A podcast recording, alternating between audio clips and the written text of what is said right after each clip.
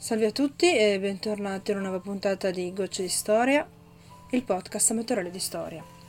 Prima di cominciare eh, dobbiamo dare una rota corrige che ci è stata segnalata da un ascoltatore, l'abbiamo già scritta sul, sul sito ma la riportiamo anche a voce per essere sicuri che arrivi, da, arrivi a tutti. Nella scorsa puntata ho datato erroneamente al 1616 la data della pubblicazione delle Revolutionibus Orbium Celestium di eh, Niccolo Copernico, mentre invece quella è la data dell'anno della messa all'indice. Detto questo, mh, mm, riprendiamo il racconto, la, par- la, vita, diciamo, la seconda parte della vita di eh, Maria Tudor. L'avevamo lasciata eh, ormai due mesi fa quando nel 1536 firma eh, l'atto di eh, sottomissione senza nemmeno leggerlo per proteggere la propria coscienza e a seguito di quella firma il padre Enrico VIII le permette di rientrare a corte. Infatti le vengono messe a disposizione delle entrate, sono assegnate delle spese infatti per vestiti e altre mh, relative al pagamento di piccoli debiti contratti al gioco delle carte le viene dato libero accesso a diverse residenze reali, le viene data una piccola corte e quindi di fatto Maria è rientrata nelle grazie paterne. Sempre eh, in quegli anni, tra il 1536 e il 1537, lo ricorderete, scoppiò il pellegrinaggio di grazia. E prova del fatto che Maria era rientrata nelle grazie paterne, scusate il gioco di parole, è il fatto che ella non venne eh, in nessun modo punita da, da Enrico VIII, che lo sappiamo era abbastanza maestro nell'arte della paranoia, anche se ehm, fra coloro che sostennero il pellegrinaggio di grazia c'era un uomo che era stato al servizio di Maria e una delle richieste di coloro che eh, avevano messo in piedi la, la, rivolta era che Maria venisse ripristinata eh, quale erede al trono eh, al posto del, della sorella Elisabetta.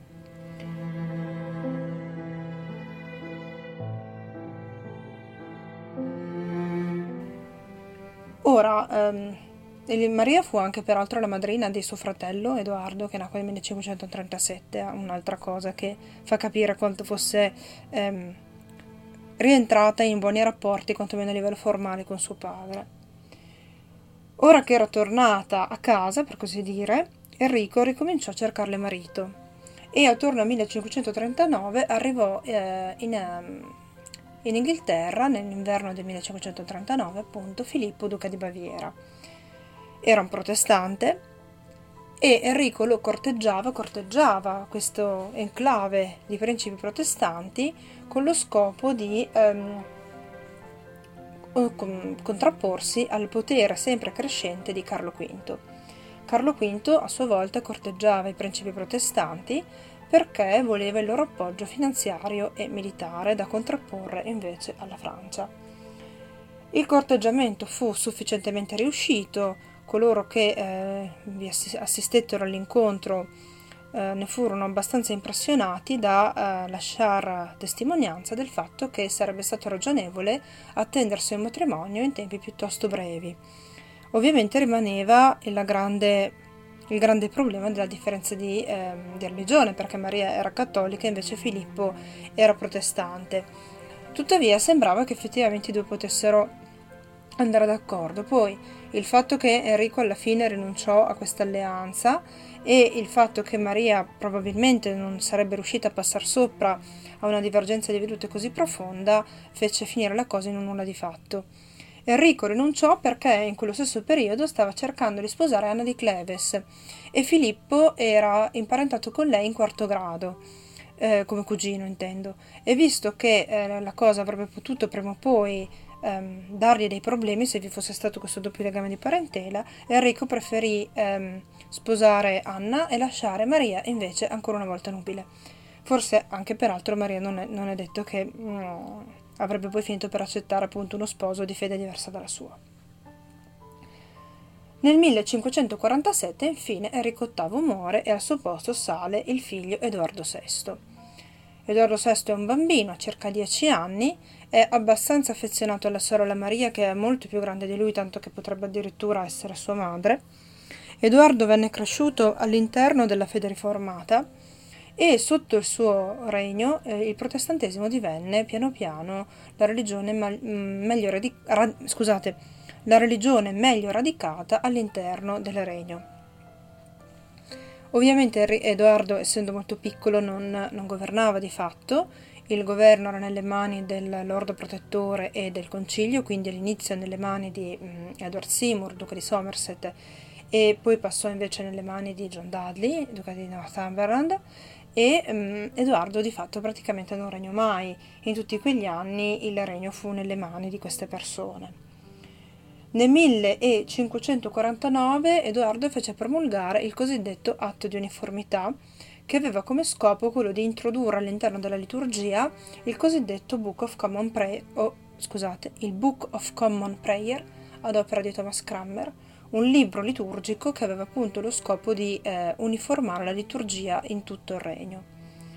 Peraltro il Book of Common Prayer, anche se è stato poi soggetto nel corso dei secoli a delle modifiche anche sostanziali, è ancora in uso in, in Inghilterra da, tutti, eh, da, tutta la Chiesa anglicana, sia quella, la Chiesa alta, la Chiesa bassa, insomma tut, tutta la, la, Chiesa inglese eh, lo usa ancora, a dispetto delle differenze che vi sono all'interno dello spettro dell'anglicanesimo che viene professato in Inghilterra.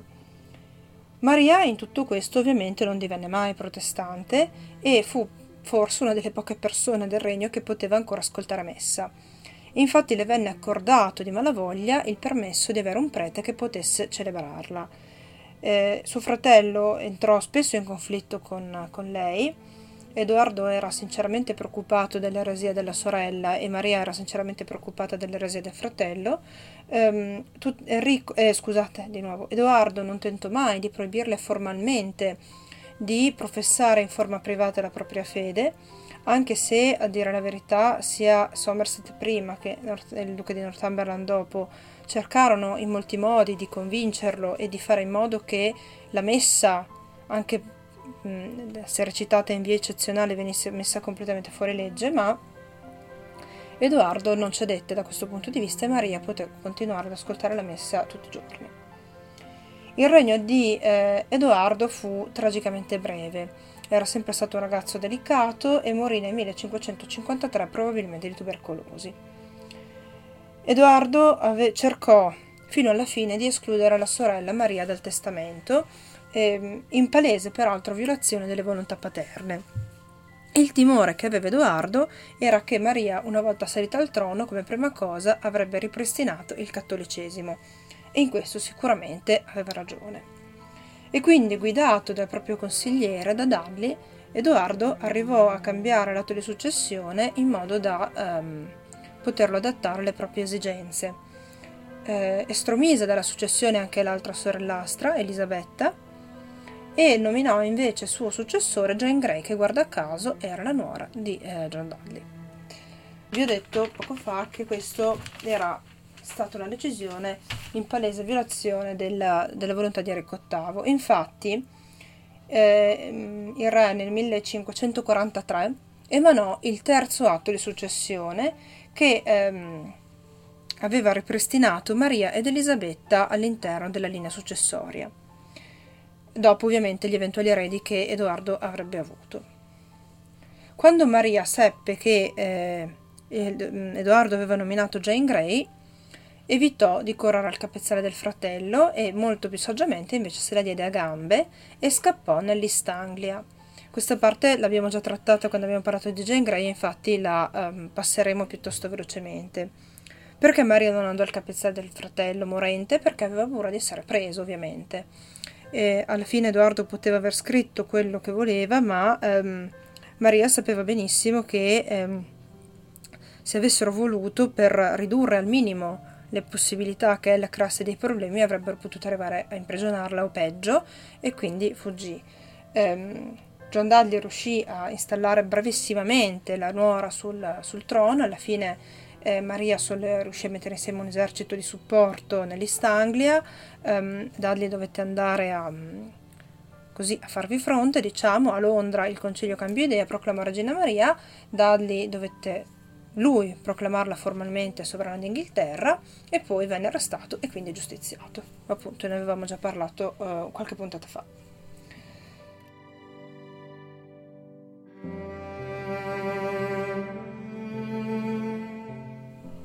Effettivamente la prima cosa che fa Maria quando uh, sale al trono è ehm, ripristinare il cattolicesimo e fa liberare tutti quei, mh, quegli uomini e le donne in carcere per colpa della propria fede.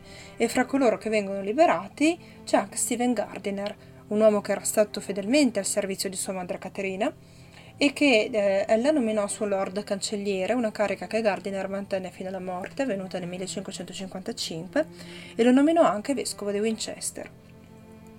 Quindi eh, tutto l'impianto diciamo, di divorzio che aveva messo in piedi Enrico dalla Chiesa di Roma, tutta questa nuova religione che andava radicandosi nel tessuto sociale inglese, Maria tenta di spazzarla via inutilmente, peraltro con un colpo di spugna.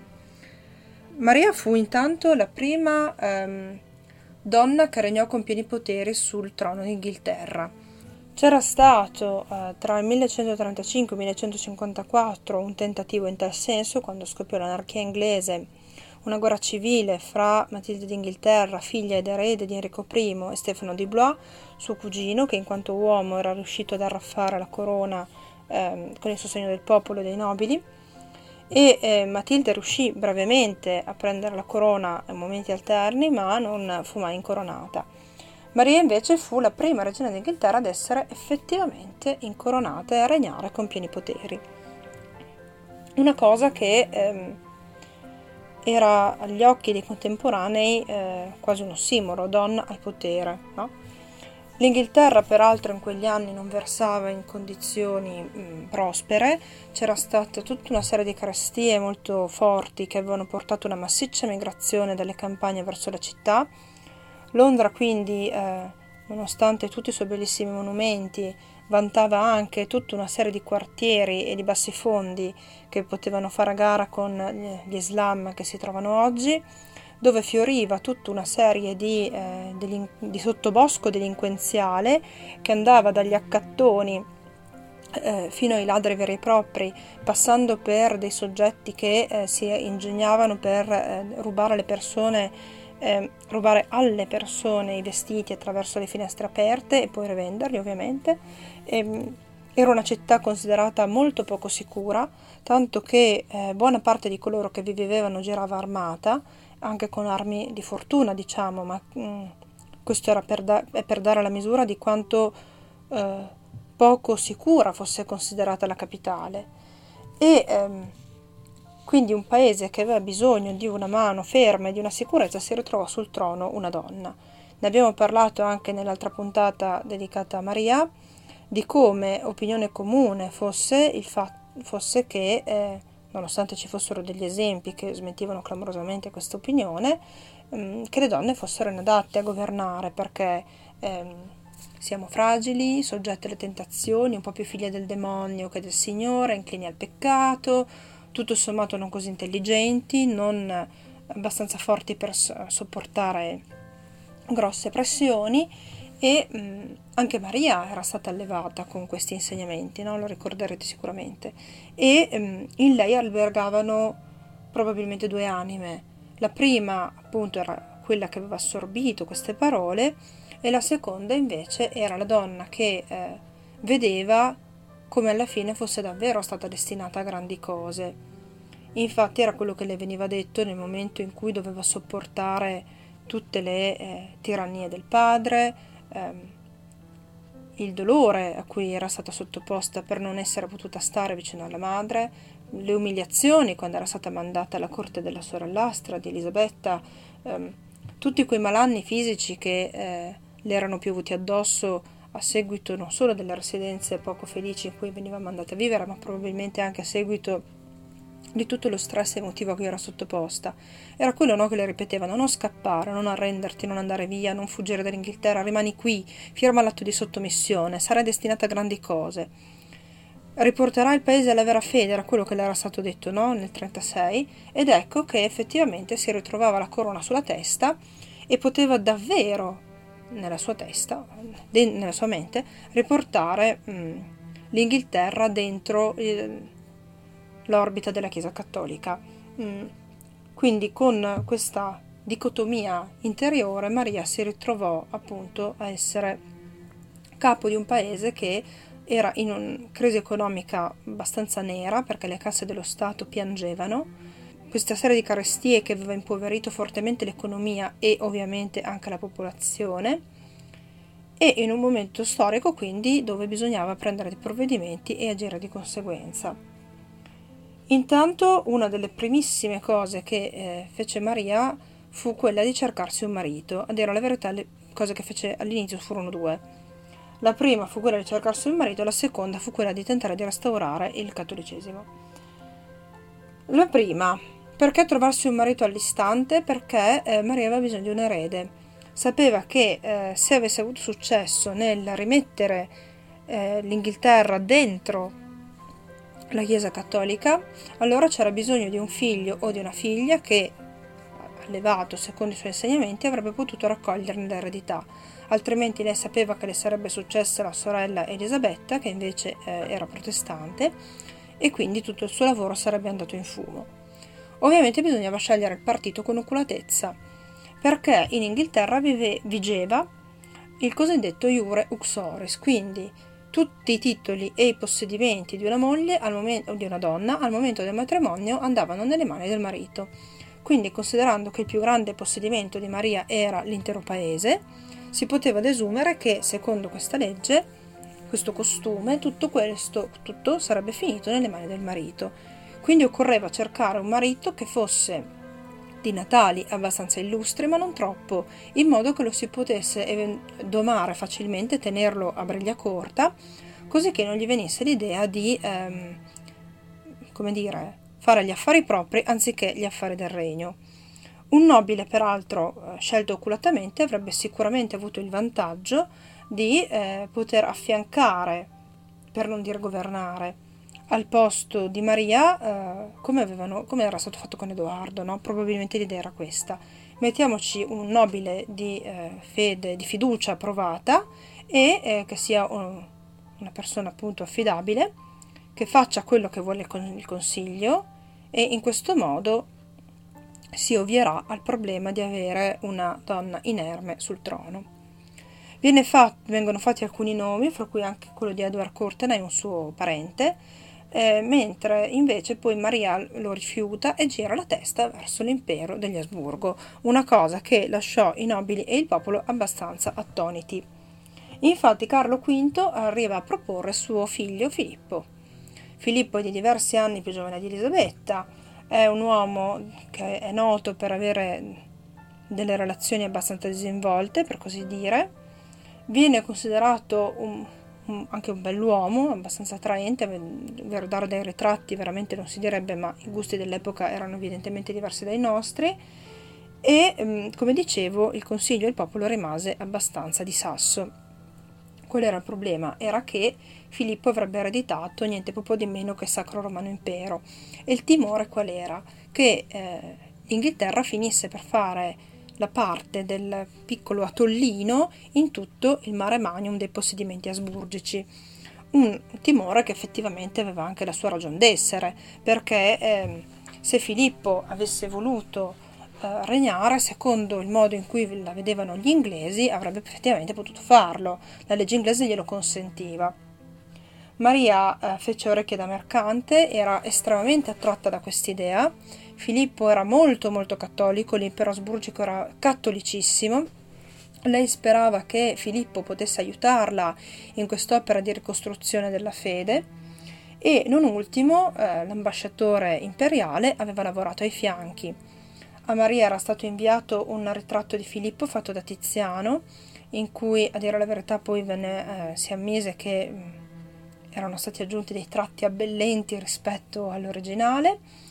E l'ambasciatore appunto la lavorò raccontandole aneddoti edificanti su Filippo, altre che eh, lusingavano, eh, solleticavano la vanità di Maria, con lo scopo ovviamente di... Eh, se non di farla innamorare, di farla ehm, di renderla sufficientemente attratta da quest'idea da far sì che facesse valere la propria autorità. E alla fine effettivamente andò così, perché Maria puntò i piedi e disse che voleva sposare Filippo. Disse che aveva passato molte molte ore in preghiera mm, chiedendo a Dio di illuminarla su quale strada prendere, aveva contemplato a lungo il ritratto, aveva ascoltato le parole dell'ambasciatore imperiale e alla fine questo era. Maria finì per innamorarsi quasi di un'idea o di un ideale, perché Filippo non l'aveva effettivamente mai incontrato prima delle nozze, non in maniera comunque tale da poter giustificare un attaccamento, ma dato che eh, non era sciocca, decise di premunirsi. Il popolo, per parte sua, fece sentire la propria voce forte e chiaro quando scoppiò una rivolta che venne chiamata la rivolta di Thomas Wyatt il Giovane, che prevedeva di detronizzare Maria a favore di Elisabetta, la rivolta venne poi soffocata nel sangue, i suoi promotori vennero giustiziati, Elisabetta, nonostante proclamasse la propria innocenza e di tutta la sua parte eventuale, ne parleremo poi nella puntata dedicata a lei, venne dapprima portata alla torre agli arresti e poi rilasciata ma posta agli arresti domiciliari. Nonostante appunto il parere dei nobili e il parere del popolo, che l'aveva espresso direi piuttosto chiaramente, appunto Maria decise di non mollare la presa, ma dato che non era sciocca, decise anche di redigere un atto che la proteggesse. Quest'atto, redatto nel 1554, porta il nome di Act for the Marriage of Queen Mary to Philip of Spain e accanto a clausole volte a um, tenere um, gratificata la vanità di Filippo, come per esempio il fatto che gli venisse eh, Maria chiese che gli fosse conferito il titolo di re, ma che non avesse nessun potere effettivo. Chiese che i documenti ufficiali fossero siglati con entrambi i loro nomi, prima quello di lui e poi quello di lei, in ossequio al proprio stato di moglie sottomessa. Stabilì anche che il Parlamento avrebbe potuto essere convocato solo sotto la, la volontà di entrambi i coniugi, ma questo solo fino alla morte di Maria. Quindi nel momento in cui Filippo fosse rimasto vedovo non poteva più convocare il Parlamento Accanto a queste cose Maria fece anche mettere due clausole piuttosto limitanti. La prima voleva che l'Inghilterra fosse esentata da ogni obbligo interventista in campo militare o finanziario per le imprese che voleva eh, mettere in piedi Filippo o comunque l'impero e la seconda era che mh, mm, Filippo non potesse di fatto decidere nulla in merito all'Inghilterra senza prima il benestare della moglie.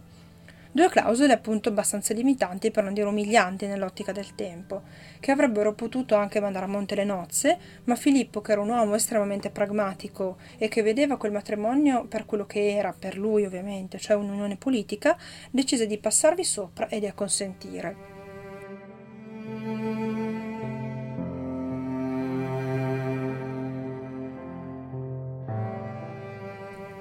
Il perché la, la Spagna abbia consentito a legarsi a uno Stato piccolo in confronto a quello che ormai avevano gli Asburgo, eh, sottomettendosi a queste clausole così eh, estremamente stringenti, ehm, il motivo, dicevo, è che ehm, l'impero aveva bisogno di un alleato da contrapporre alla Francia. Gli Asburgo erano da anni in lotta con i francesi e con i, i, loro alleati e ovviamente anche i rispettivi alleati degli Asburgo sul territorio italiano in una serie di dispute che erano nate per questioni di successione che continuavano ormai da molto molto tempo e eh, appunto gli spagnoli sentivano il bisogno di avere un alleato all'interno dell'Europa. L'Inghilterra aveva comunque ancora un certo peso e quindi il matrimonio eh, fu fissato. Filippo decise di non mandarlo a monte e il 25 di luglio del 1554 i due furono eh, sposati alla cattedrale di Winchester. Poco dopo Maria credette di essere incinta, era il mese di settembre e in aprile, quando ormai la nascita era attesa, Maria fece chiamare la sorellastra Elisabetta perché assistesse al parto. Il parto tuttavia non avvenne mai. I sintomi c'erano stati tutti, tutti, tutti, tutti, dal primo all'ultimo, ma eh, le doglie non arrivarono e alla fine tutti i sintomi andarono cessando. E il ventre si sgonfiò, eccetera, eccetera. Maria aveva fortissimamente voluto un figlio, molto, molto, molto, talmente tanto che eh, si può ritenere che sia stata vittima di una gravidanza isterica, uno scherzo della mente davvero molto, molto crudele e ehm, Filippo non la prese assolutamente bene, partì eh, per andare a combattere nelle Fiandre e mentre era lontano fece sapere a Maria che sarebbe tornato se e solo se ella avesse deciso di proclamarlo re, ma re a tutti gli effetti. Maria gli fece sapere che non era stata incline ad accontentarlo prima e non lo era nemmeno in quel preciso momento. Era una richiesta che, per quanto la riguardava, doveva rimanere lettera morta. E eh, dicevo, l'altra cosa che Maria eh, fece o tentò di fare all'inizio del proprio regno fu quello di restaurare il cattolicesimo. Quando salì al trono Maria disse che nessuno sarebbe stato perseguitato sotto eh, la sua guida per la propria fede. All'inizio effettivamente sembrò essere così.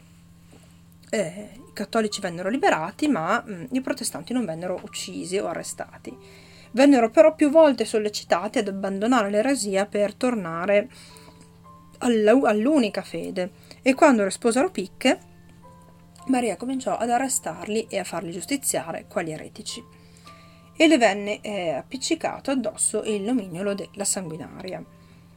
Ora, posto che uccidere qualcuno in nome di qualcosa, per quel che mi riguarda, è sempre sbagliato, se si vanno a scorrere i numeri, eh, Maria fece uccidere quasi 300 persone, un numero impressionante a dire la verità, ma il nome le rimase addosso perché alla fine il suo partito fu quello che perse.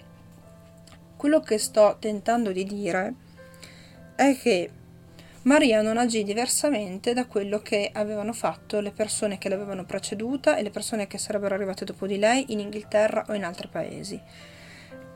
Quindi il giudizio che deve essere formulato non deve essere basato su quel nome. Ecco, Maria non fu più sanguinaria di altri e altri non furono meno sanguinari di lei. o lo furono tutti o non lo fu nessuno.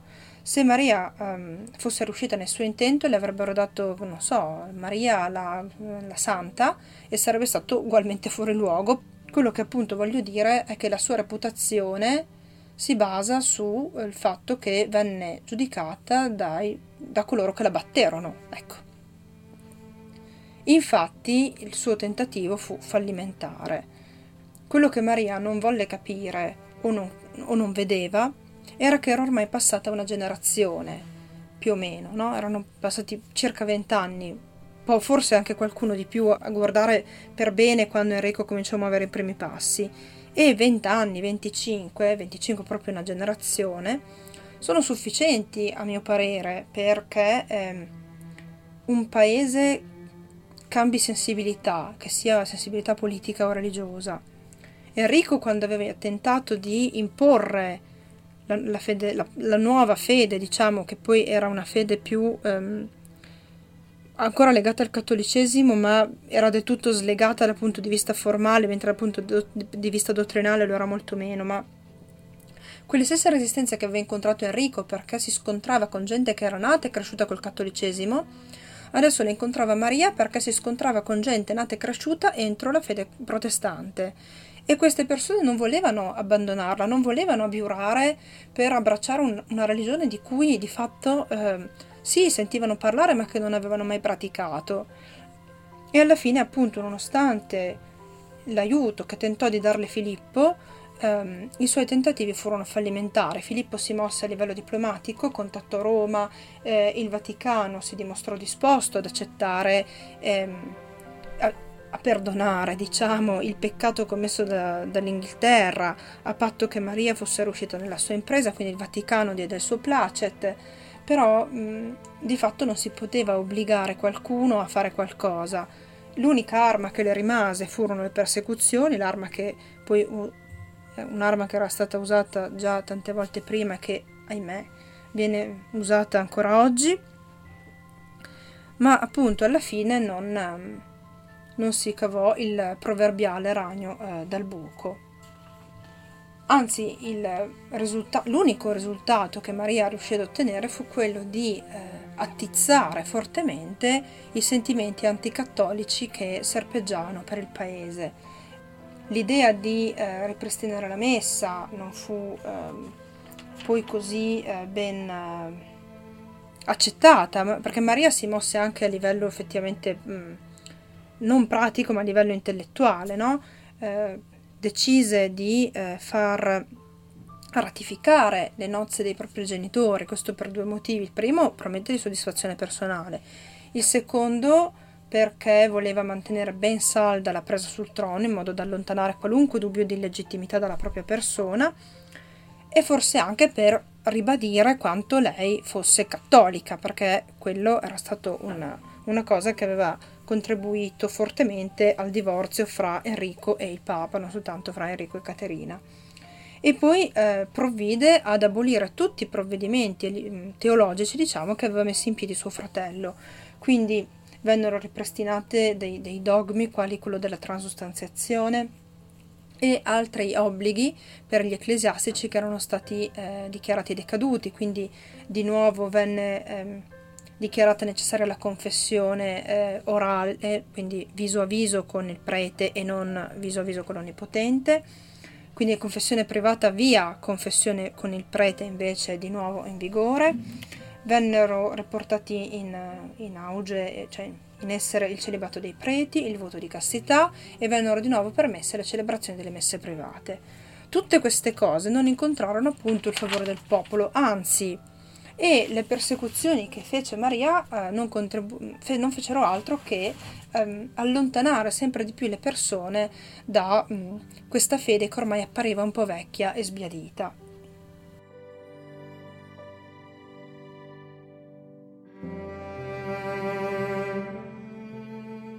pian piano poi i rapporti con il Vaticano si, um, si, raffre- si, raffreddarono. Infatti, quando a Giulio III succedette Paolo IV, le questioni per eh, l'Inghilterra si complicarono.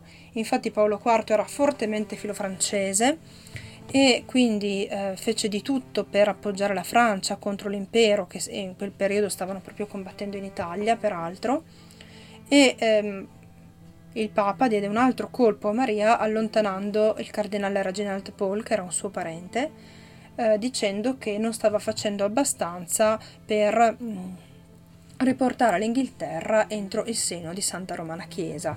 Un'affermazione che può essere vera come no, ma mh, mm, quello che conta è che probabilmente Paolo IV lo fece perché, eh, per lui, dato che essere Papa all'epoca era una cosa fortemente politica, ehm, lui voleva mettere bene in chiaro dove stavano le sue alleanze, le sue alleanze stavano con la Francia e quindi tutta la ehm, problematica di fede di Maria a lui non gliene poteva probabilmente eh, importare di meno eh, perché eh, Maria era, impare- era, legata alla Spagna, lui era contro l'impero e quindi ehm, una volta che Maria si trovò diciamo a remar contro anche il Vaticano capì che tutti i suoi tentativi sarebbero rimasti tali tentativi appunto. Non mai eh, non sarebbe mai riuscita probabilmente a fare quello che, che voleva. Il regno di Maria fu peraltro abbastanza breve quindi ormai ci abbiamo verso la fine. Nel 1556 nel febbraio precisamente Maria divenne regina consorte di Spagna non perché Carlo V era morto ma perché aveva abdicato in favore di Filippo che divenne Filippo II Carlo V si ritirò a vita privata in un monastero.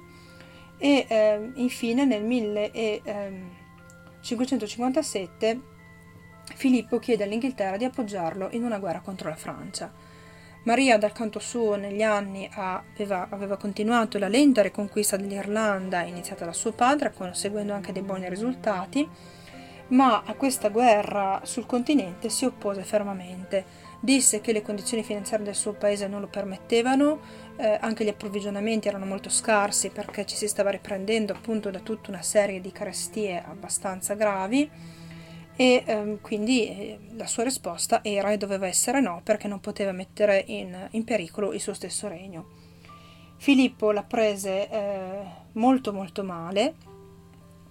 Maria in, quel, in, quello stesso periodo dovette fronteggiare altre due ehm, Cose che sicuramente non l'aiutarono. La prima fu un complotto ordito da Thomas Stafford, un nobile che aveva delle parentele sia con gli York che con i Woodville, quindi era mh, alla lontana imparentato con Maria, non vi so dire il, il grado, avrei bisogno di, di quattro alberi genealogici davanti. E, mh, comunque il suo scopo era quello di, di nuovo di detronizzarla per prendere il trono per sé. Era stato appoggiato dai francesi in tutto questo, venne comunque eh, preso e messo a tacere ma in quello stesso periodo peraltro Maria riuscì a perdere Calais, che era l'ultimo possedimento che era rimasto in Inghilterra in terra di Francia. Calais era un possedimento microscopico che non aveva nessuna importanza a livello economico o a, a nessun livello. L'unica importanza che aveva, e non era piccola, era a livello morale, diciamo. Gli inglesi, guardando a Calais, sapevano di avere ancora un piccolissimo avamposto sul continente che gli ricordava che una volta erano stati una potenza eh, extranazionale e quel piccolo possedimento avrebbe potuto un giorno ampliarsi e eh, far ritornare l'Inghilterra ad avere delle terre anche fuori dai propri confini. D'altro canto c'erano paesi che stavano costruendo delle colonie al di là dell'Atlantico, l'Inghilterra invece da quel punto di vista si era estremamente ridotta, la sua potenza andava sicuramente diminuendo um, a livello espansionistico rispetto invece a quella di altri paesi come appunto l'impero um, asburgico o la, o la, Francia anche che, eh, no, che già allungava le mani e la perdita appunto di quel piccolissimo pezzo di terra costò tantissimo a Maria in termini di consenso popolare. Eh, non, non, le venne assolutamente perdonata questa cosa ehm, dagli inglesi, che fossero del popolo o che fossero invece eh, dei membri del suo consiglio, dei politici, eh, anche se di fatto mh, mm, Maria non, non riuscì, non, cioè, non, non, ebbe mai becco in questa cosa. I francesi riuscirono semplicemente ad avere la meglio su un posto, su un avamposto che era difeso da una piccola guarnigione. Fine. Questo comunque mise fine a, ai possedimenti dell'Inghilterra in Francia. Infatti l'Inghilterra non riuscì mai più ad avere ehm, delle terre eh, sul continente europeo. Ecco.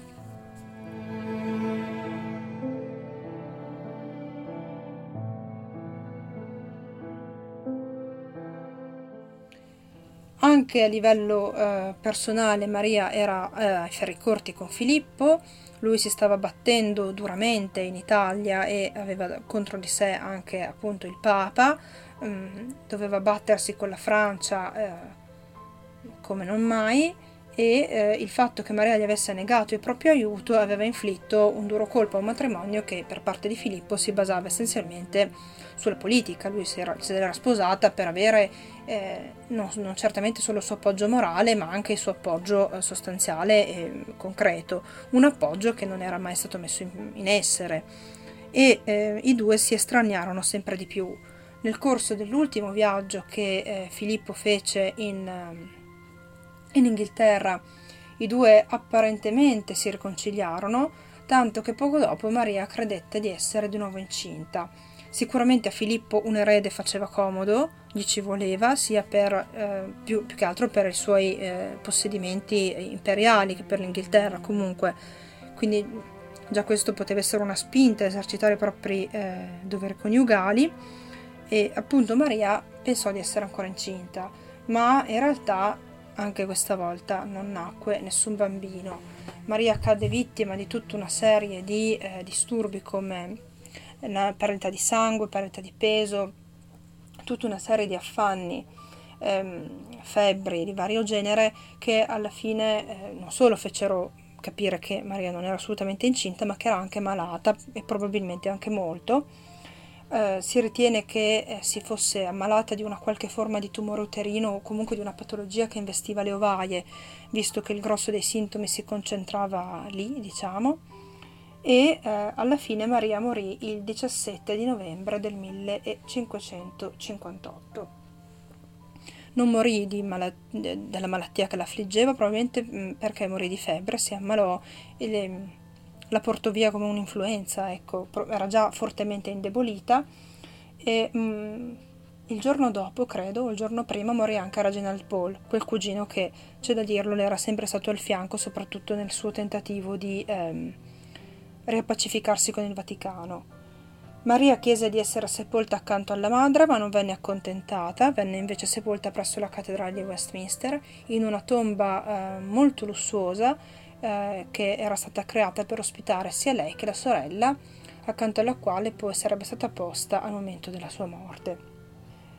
Morta Maria rimaneva uno, l'ultimo dei figli di Enrico, Elisabetta d'Inghilterra, una giovane di 23 anni a cui il popolo guardava con speranza perché non era una vecchia signora di 40 e rotti anni, perché Maria era del 16, quindi ne aveva 42 Elisabetta invece era una 23enne che poteva avere molti figli, non una 42enne signora sterile.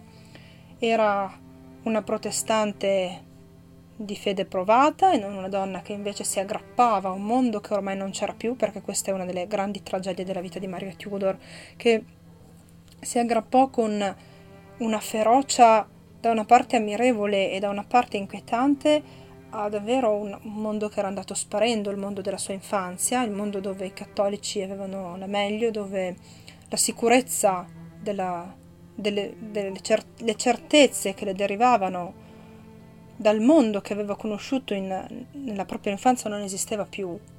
E questo Maria non lo vide mai e fu davvero una grande tragedia sia per lei che per il suo popolo, perché se se ne fosse accorta probabilmente non ci sarebbero state le persecuzioni mariane. Maria morì nelle prime ore del mattino, tipo alle 4 o alle 5 se non ricordo male, e Maria, e, scusate, ed Elisabetta venne proclamata regina mh, praticamente lo stesso giorno. Le campane, quando eh, Maria morì, suonarono ovviamente a lutto, ma poche ore dopo stavano eh, suonando a festa per salutare l'avvento di Elisabetta I, l'ultima della dinastia di Tudor, peraltro, che eh, regnò sul trono inglese.